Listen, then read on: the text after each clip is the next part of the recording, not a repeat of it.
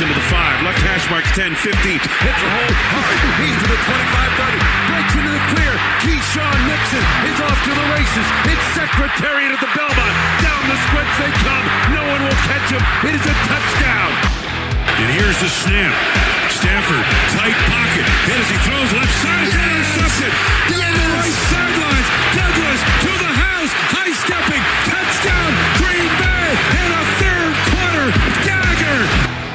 This is the Quick Slants Podcast.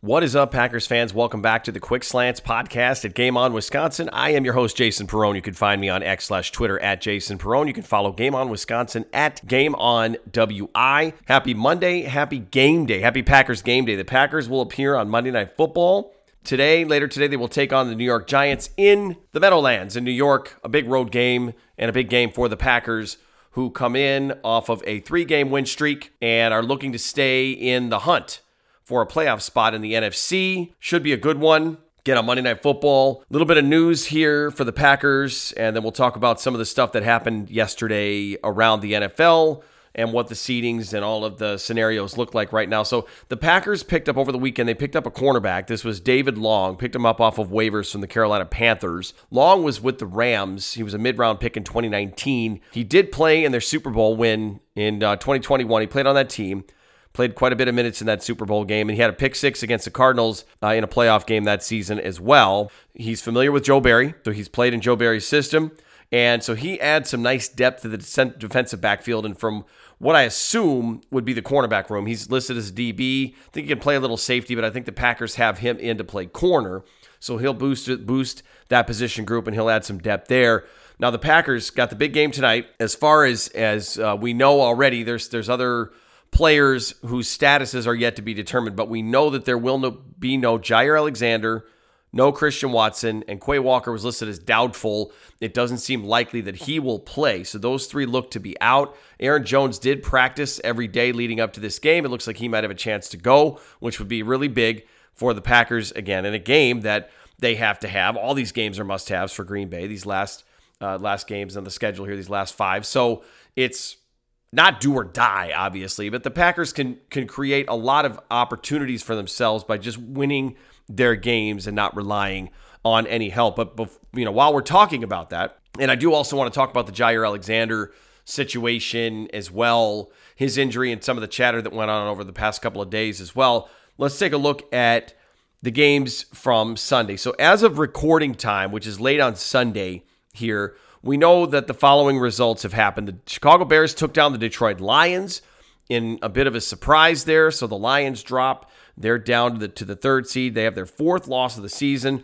The Ravens end up beating the Rams in overtime on a walk-off punt return for a touchdown. That was pretty thrilling in Baltimore. So the Rams lose. Somebody finally scored some points in the Vikings Raiders game. Uh, three to nothing was the final Vikings win after a, a field goal with less than two minutes to play were the first point scored in that one. So I, I, apologize to anybody who had to sit through that one in person. My goodness, what a what an absolute slop fest. And you have the Tampa Bay Buccaneers beat the Falcons. The Saints beat the Panthers, as we expected that of course they would and should. The Panthers have only won one game all season. They're one and twelve, firmly in the in the driver's seat for that first overall pick, which belongs to the Chicago Bears. And the San Francisco 49ers took down the Seattle Seahawks, which also helps the Packers as Seattle is in the hunt for one of those wild card spots. So if the Eagles are able to take down the Cowboys, as of recording time, that game has not been played. So if Philly wins the game tonight, the Packers will remain the seventh seed in the NFC and they'll keep it whether they win or lose later today. So that is obviously an, an, ideal scenario for the Packers. They didn't get everything that they wanted this this past weekend, but they did get a little bit of help and a little bit of circumstance that went in their favor. So it's just fun. Here we are in almost mid-December, and we're actually getting a chance to look at the ESPN playoff machine. We're talking playoffs, all of this stuff. This is great vibes for this Packers team. And as I said on the last show, and on last Thursday's Pack a Day podcast, this is all right in front of the Packers. They're actually in a better place this year than they were last year, where they had to win games and they needed the help to get in. They had to win They couldn't afford to lose, and they needed other things to happen to help them do what they needed to do. We all know how that ended. Came down to the last game of the season. They couldn't get it done against the Lions. Well, the Packers have a little bit of breathing room here. Like I said, even if they don't win tonight, they still have, they're not eliminated. They still have a chance to, to make the playoffs. And I don't know that they necessarily have to win out either, but obviously that would be a much better scenario. Going winning, going hot, continue to play well, take care of business. The Packers, six and a half point favorites against the Giants, should win this game, but obviously the game has to be played. And there's uh, 60 minutes of football ahead of us here that that has to go well. So that's where we sit right now. Packers are in pretty good position here. Uh, obviously, a victory is going to go a long way against an NFC opponent. So let's get back to this whole this whole Jaire Alexander thing because there was a lot of chatter on X slash Twitter about it, and it was fueled recently by ESPN Milwaukee Steve the Homer True with the Homer Hour and his co-host Gary Ellerson, former Packer, who on Friday discussed Jaire Alexander, and both basically said that they feel that Jaire's time in Green Bay is running out, that he doesn't seem like he wants to be there. They're dissecting his comments and his body language and his demeanor to the media. And it just doesn't seem, in their opinion, like from an optics, optics standpoint, that he's in a good place, that he has a good relationship with the Green Bay Packers. Now, Ellerson used the term Aaron Rodgers and Bakhtiari effect, which which then which when he was talking about Jaire Alexander, which would then obviously drew the ire of David Bakhtiari. Bakhtiari came at him on Twitter and said, What do you mean by the Bakhtiari effect? And also of ESPN, you've got Jason Wilde of, of Wilde and Tausch, who has, has said that in his opinion, the relationship between Jair Alexander and head coach Matt LaFleur does not seem to be great. And Jason is in the locker room all the time. So I don't know what that means, uh, but you know, that seems to carry a little bit more weight than the stuff that Homer and Gary said, which was projected. And it's obviously not based on any factual things there. I, I will say that Gary has a long history of not being the biggest fan of Aaron Rodgers. He's never said he doesn't he doesn't like Rodgers or that he hates him, but we know that he's not a huge huge Rodgers fan. And so I'm thinking that he probably just is inferring that because David Bakhtiari is close to Aaron Rodgers, when Aaron left, that David just kind of disconnected and checked out of playing in Green Bay. Well, Bakhtiari played week one against the Bears, right? He's, he's injured, and they decided pretty early on this season he wasn't going to play anymore. He had a pretty bad injury. We know it took him a long time to get back and even play a game in the first place and be able to finish out last season and play last season. David Bakhtiari has not said anything to the effect of that he doesn't want to play for the Packers. In fact, earlier last week he exchanged a tweet. I don't remember who he tweeted to or who he responded to, but said that the plan is for him to play in Green Bay in 2024. So I don't know where all of this Bakhtiari effect and all that stuff comes from. I can understand players are very obviously very sensitive and very, they take comments very personal about their playing careers. They go through hell every week to get ready to play football games. I don't think we understand everything these NFL players do to get ready to play, to get healthy, to recover from the soreness, the bumps, the bruises, the injuries, the aches. It's mid December. Everybody's hurting right now. Everybody is hurting right now. And I know Bakhtiari isn't because he's not playing right now, but he has 10 years of NFL experience. And so obviously he's like, you're going to come at me like that? Like, this is very personal to these guys. And Packers fans obviously didn't take too kindly to what Gary said, Gary Ellerson said, and really kind of came at him. And, and, and I guess it was kind of warranted. Ellerson tried to walk it back. And I thought that was that was kind of interesting where he tried to say that he was wasn't talking about Bakhtiari wanting to play in Green Bay, but him having the power and exercising the power that players fought for so long for him to have where he has choices where he can either stay in Green Bay or get out. I think that was just totally walking it back and I don't I don't think that was that was really what he meant to say. I okay, that's fine. I think he was insinuating Bakhtiari doesn't want to be in Green Bay. It didn't go over well, obviously, right? And so that's not great. Not a not a not a great thing. And I'll talk more about the media in a minute here, but Jair Alexander is dealing with a shoulder injury. He confirmed this to the media last week. The shoulder is the issue. That's what's keeping him out. Jaire Alexander is also not the average human being. Obviously, from a, a, football playing standpoint, he can play NFL football. A lot of humans can't play NFL football, but he's also a very unique personality, right? I mean, I can at least agree that Jaire can come off as short with the media and and like he doesn't take things seriously and he's just kind of messing around. The whole I'm just gonna lie to you thing last week to the gaggle of reporters, like okay, I, you know, I get it. He's quirky. His being questionable and practicing, but then never playing in a game, it can seem odd. But this is a guy who had a shoulder injury two years ago and just never really came back and ended up doing the things that he wanted to do in the playoffs or that season. I think he came back and played in the playoffs, but he wasn't effective. Like it it was a thing. You know, these guys, like I said, he's he's not the biggest dude on the field. So for him to be able to go, I think he's got to be able to practice to see if he can go, if he can be 100%. And if he's not deemed 100%, then he doesn't play. Just because guys practice doesn't mean that they're healthy enough to play. Right? There's a reason why Green Bay's not putting him on injured reserve. They're hoping that he's going to be available week to week. Unfortunately, that's just not been the case. We won't see him in tonight's game. He's already been ruled out. I understand it's frustrating for some Packers fans, but we really don't know what's going on in the locker room. None of this stuff's been confirmed. So it's speculation, and therefore there's this narrative that's gotten out there that Jaire is choosing not to play by a lot of fans. And, fans aren't in the locker room, right? But that, that's what they're that's what they're coming to the conclusion of. Because in the absence of truth, the human mind fills in whatever information it wants to fill in there. So I'm just saying it, you know, that that they're saying Jaire not wanting to play and he's causing issues in the locker room and he isn't doing his part to help the team. That is a really big conclusion to jump to. And furthermore, Jaire himself said last week he expects his team to run the table and win out. He had a lot of praise for Carrington Valentine after his performance against the Chiefs last week. Does that sound like somebody who could who couldn't care less about returning, who doesn't want to play and be a part of this team? Because that doesn't make sense to me. Those things don't go together. It's just confusing. And it's confusing if you believe, oh, Jaire's just dogging it. The, but then he's coming out and saying all these things and supporting his teammates. Mm, I, I don't I don't know that that stuff makes sense, and that's why I think we're in this mess right here. Is all these opinions and things that are flying around, but we really just don't know because we're not Jaire Alexander, we're not Matt LaFleur, we're not in the Packers locker room, right?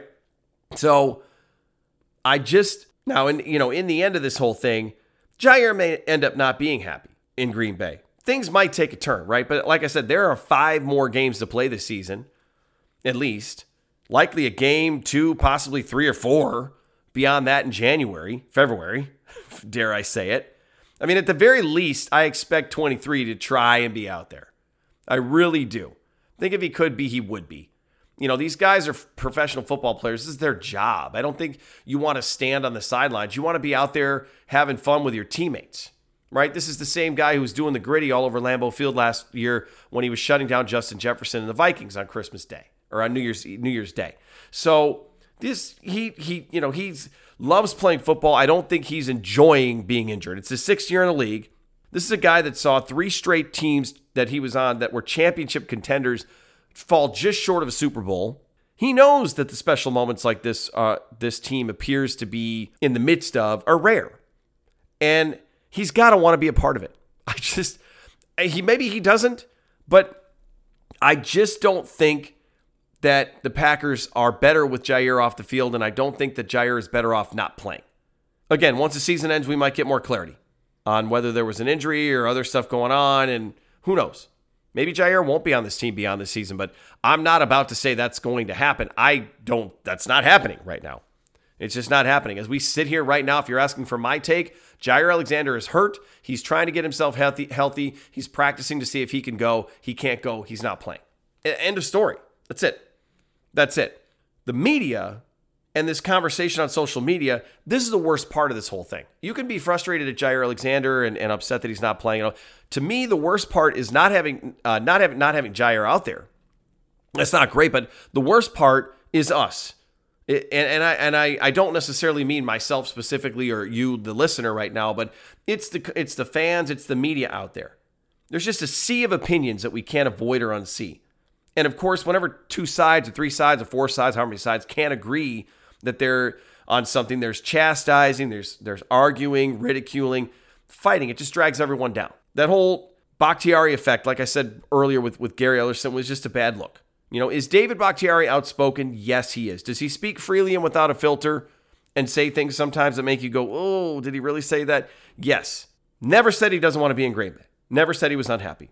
Again, Gary Ellerson, you know, he knows that that Aaron Rodgers worked his way out of Green Bay. No, they're good friends.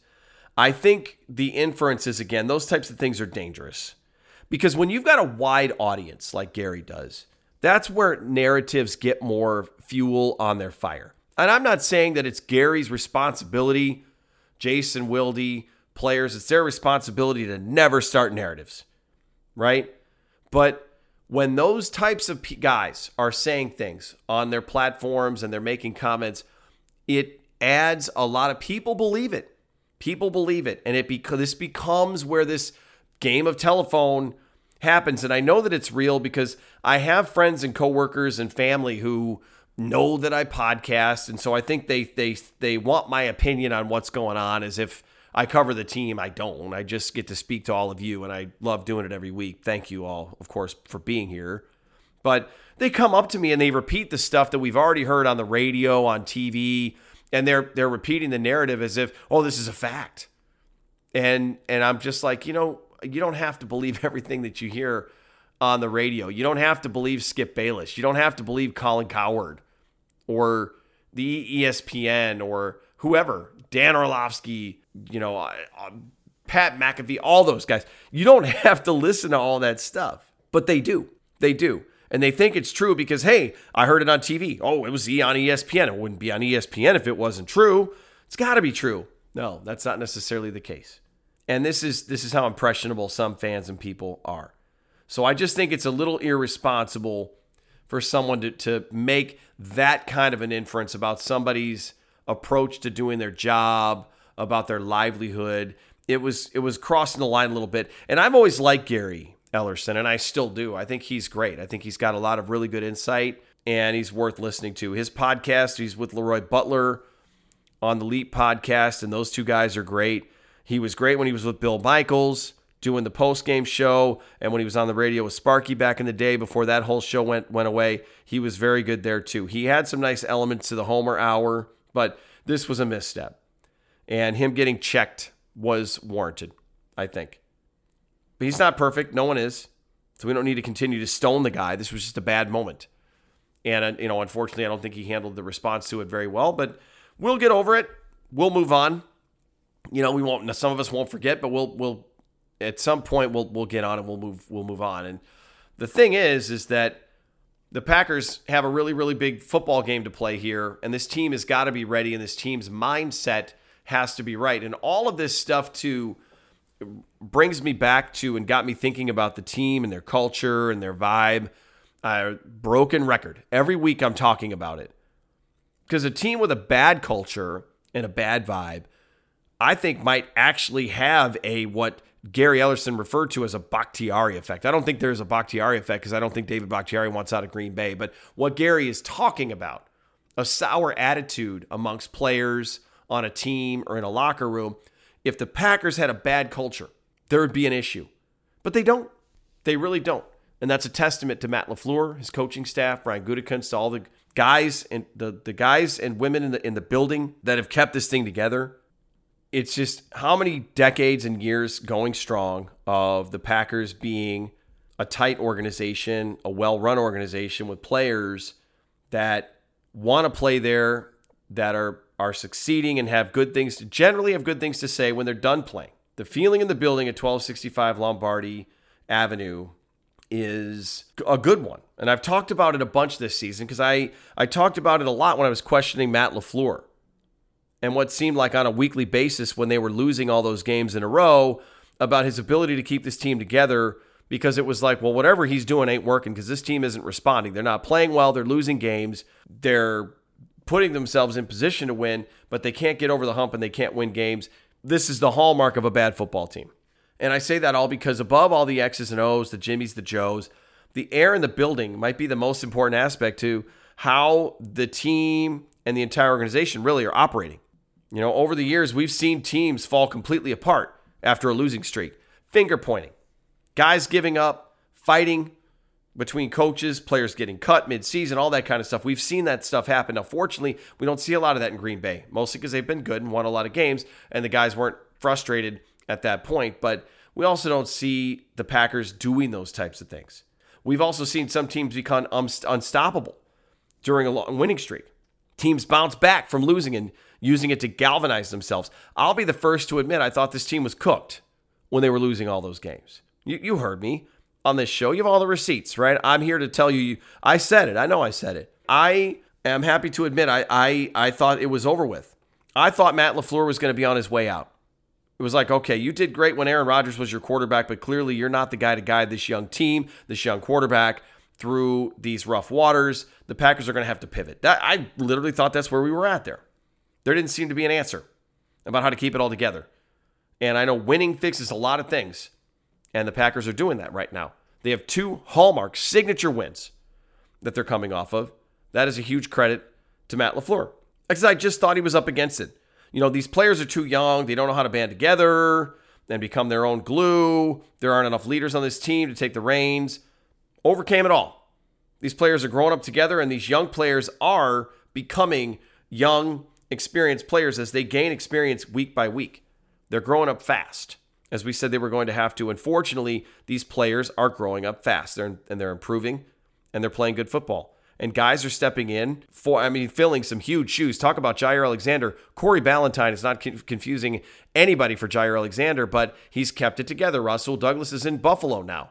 And so they've had to get by, and Darnell Savage was out for a while. Rudy Ford was out for a while. I mean, it's just incredible. I mean, we had Jonathan Owens and Anthony Johnson at safety in meaningful games, and the Packers still won those games. That's a that's a credit to the coaching staff. And it seemed like the biggest downfall on this Packers team of opting to go into this season with so many young players was going to be that they weren't going to have the experience. Here we are. It is really fun to watch.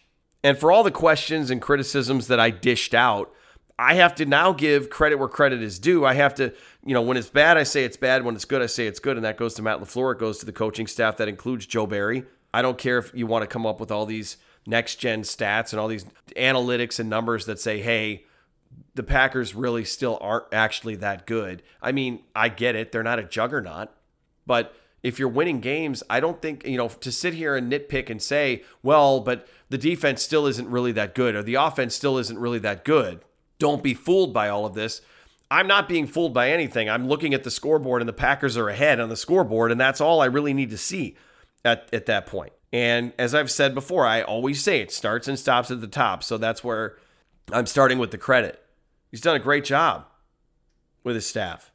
Everybody still engaged. Everybody still churning. Everybody still putting in the work, punching back when it seemed like they could possibly be picking in the top five of next year's draft, throwing punches, punching back, winning games, finding ways. And now they've won four of their last five. They beat the defending Super Bowl champions last week on national TV. The players are meeting on their own to get on the same page. And these are rookies. These are guys that are just learning the NFL and they already have the wherewithal to say, we got to get on the same page. Let's do this. Let's do this. And these aren't like players' meetings like, oh, hey, we have an issue. These are like Jordan Love and his receivers and running backs and everybody are getting together and saying, hey, let's talk about what we like, what we don't like. And we can see the juice on the field. Guys stepping in, and playing. Like I said, not just playing well enough, but they're winning games. And it makes the coach's job so much easier when they can plug certain players in and continue running their scheme. Now, obviously, you can't plug in a backup and to a man do the exact same things you do for with a starter, right? Isaiah, you know, Isaiah McDuffie going in for Quay Walker, you can't do the same things. Quay Walker is way more athletic, but it's nice when you know, hey, we're not going to lose five steps. We're only going to lose maybe two. The little mistakes that were plaguing this team earlier in the season have cut down. That's good to see. They have to continue to be sound mentally there. I really think at some point this team woke the you know what up. They really did. LaFleur, the players, and everyone said, hold up, stop, wait a minute, pause. My 90s hip hop fans will recognize that phrase. And they said, this is not us. We are not doing this anymore. We are not playing crap football anymore. Football is a game where some of those intangible things can make a bigger difference than in like a baseball or basketball. You can run a bit faster in football. You can hit harder. You can decide to be different on the field of play. And when all 11 guys are putting in that extra 10%, the result is what we have. The result is what we have. A team that's playing their best football of the season, a playoff team in the NFC that has bounced back and frankly is a team I think a lot of other teams would probably not rather not face right now because they're hot. They're playing hot football. There's a lot of middle and average in the NFC. This is a great year to be in the thick of it all. It's a great year to be in the thick of it all. I told you, the Bears beat the Lions. The Lions right now are the third seed. So if the Packers end up somehow jumping into that sixth seed, they end up playing the Lions. I'll take that matchup again. I'll take it, even though it's in Detroit. I'll take it because the Lions are cooling off. They were playing great football earlier this season, but you want to be playing your best ball now. I mean, there's an outside chance, and I think it's probably tough. I mean, the Lions have some tough games coming up, but there's an outside chance here that Green Bay wins out and the Vikings, and obviously that means they beat the Vikings, and the Vikings don't win all of their games, and Detroit stumbles a, a, little bit here. The, the Packers could somehow slip in and win the division, but if nothing else, be that six seed. Be that six seed. It's possible. It's very, very possible. And I think that to control the destiny and have that control in their own hands now already is again it's it's so nice because all you have to do is focus on winning your games. You don't have to look at the scoreboard. Doesn't matter. Doesn't matter. They will make the postseason if they continue to win. Simple. Easy. They don't need a gaggle of help like they did last year. Maybe to win the division they do but not to get into the playoffs. And that starts with the big game today. This giants game is is a big one. It's a big one, and they're all big. Like Jordan Love said last week, every game is a playoff game, and that's not hyperbole.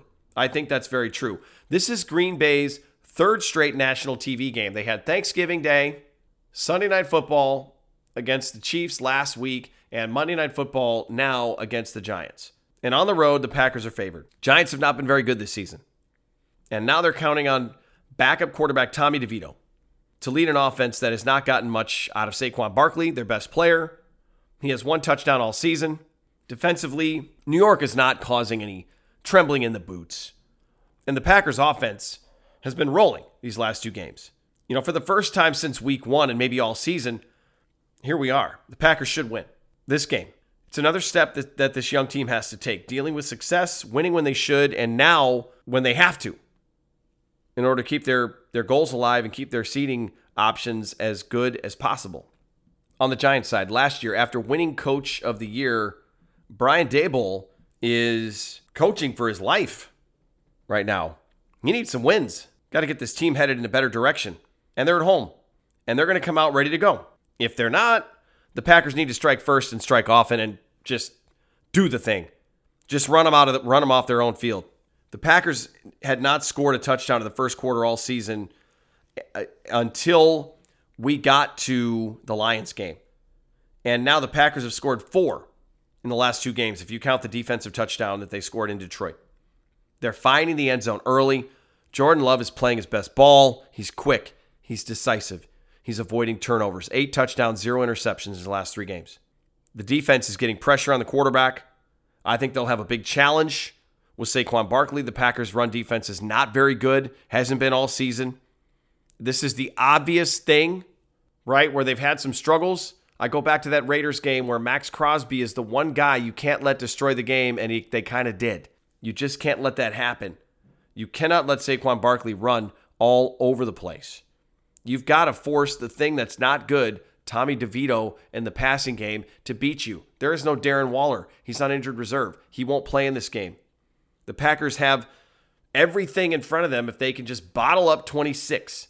And I'm asking a lot because it's Saquon Barkley, and I don't care how tough the things have gone for the Giants. I said Barkley has only one touchdown all season. I feel like I know the Packers are not really bad at this, but I it always seems like whenever a team is struggling, they get kind of get back on track a little bit against the Packers when they play them. Even if they don't beat the don't beat Green Bay, they still end up, you know, like Barkley gets in the end zone, but the Packers win the game type of thing. Just the obvious thing, please take care of that. Stop the run for one for once. Joe Barry, if you want to get us back in your your in your good get back in our good graces, stop the run. Stop the run. Get, you know, get big, stop the run, but don't go do not turn in a performance like they did against Tennessee last year where okay, hey, I bottled up Saquon Barkley at 35 yards rushing. Yeah, but you let Tommy DeVito throw for 300 yards or 250 yards and three touchdowns. Like, we're not here to trade. You got to do both. We're not here to trade, but you need to stop the run and make Tommy DeVito be. If, if he can beat us, if he can beat, if he as a third string quarterback, then great. Tip the cap, fine. Cheers to the Giants. And it sounds easy enough, but you know, Saquon's still one of the back, best backs in football. So should, would, could, all that kind of stuff. But the obvious things can't, they can't beat you. They can't beat you. It's, I already talked about it. This young team has already has more in front of them. They're already in a better position. They have to focus, they have to go play like they have these last 2 weeks. And also importantly, come out of this game healthy because they'll have 4 games left and next week gets tough as well. They return home. Now it's at Lambeau Field, but they're going to face the Tampa Bay Buccaneers who are hungry. They want to clinch their division. They want to win their division. They want to grab a, a good playoff seeding. They want to play January football as well. And this is just not not a game where and I I think if there's one advantage to this team being young and having gone through the struggles that they did is that they cannot possibly be cocky. I mean, I guess they could possibly be cocky. They should not be cocky and think to themselves, hey, we got this Giants game in check. Let's start prepping for Tampa next week. Absolutely not. Absolutely not. Win this game, play four quarters, play solid football, get on the plane, come home, rest up, get treated, and get ready to come out next Sunday and kick some ass. By the time you're listening to the next Quick Slants podcast, I hope that we're talking about the Packers having won two games in seven days and being eight and six. That's the goal. That's the hope. And the Packers obviously know this as well. And and that's what what they what they need to do. Just go out and do the damn thing. You're a young team. Don't worry about all the what if, what if. Just go play. Just go be young and dumb. Go be young and dumb. And I say that meaning don't you know, don't worry about all the stuff the veterans know to worry about. Don't worry about that stuff. Just be oblivious to it. Just go play. Just go ball the hell out. Ball the hell out. Win this game by two or three scores against the Giants. You owe them one. They embarrassed the Packers with 14 points in the fourth quarter in London last year. It sucked. I'm in Phoenix. I had to get up at six o'clock in the morning to watch that game. I didn't really care for my team not putting up a W after I got up so early in the morning to to watch that game after a fantastic night out the night prior with my friend Monty Moore, aka at Ferd Turgeson on Twitter. we owe him one, so let's go give him one. Happy Monday to everybody. Hope your week is off to a great start. Hope the Packers game is a good one for you. Enjoy it. I hope everyone's gearing up for a nice holiday season and staying warm wherever they're at. I'll be back again next week. I'm Jason Perone. Follow me on X slash Twitter at Jason Perone. Follow Game on Wisconsin at Game on WI. As always, it's a Monday Night Football national TV Got to do well, get in the playoffs, and see what happens. Monday Night Football game between the Packers and the Giants. As always, go Pack Go. Off play action, back to throw Prescott with time, rifles it over the middle the. Intercepted. Intercepted. Jaire Alexander to the 20. Cutting left. 25 30. He's got an escort to the 35 40. Hurdles a defender across the 50. And into Dallas territory.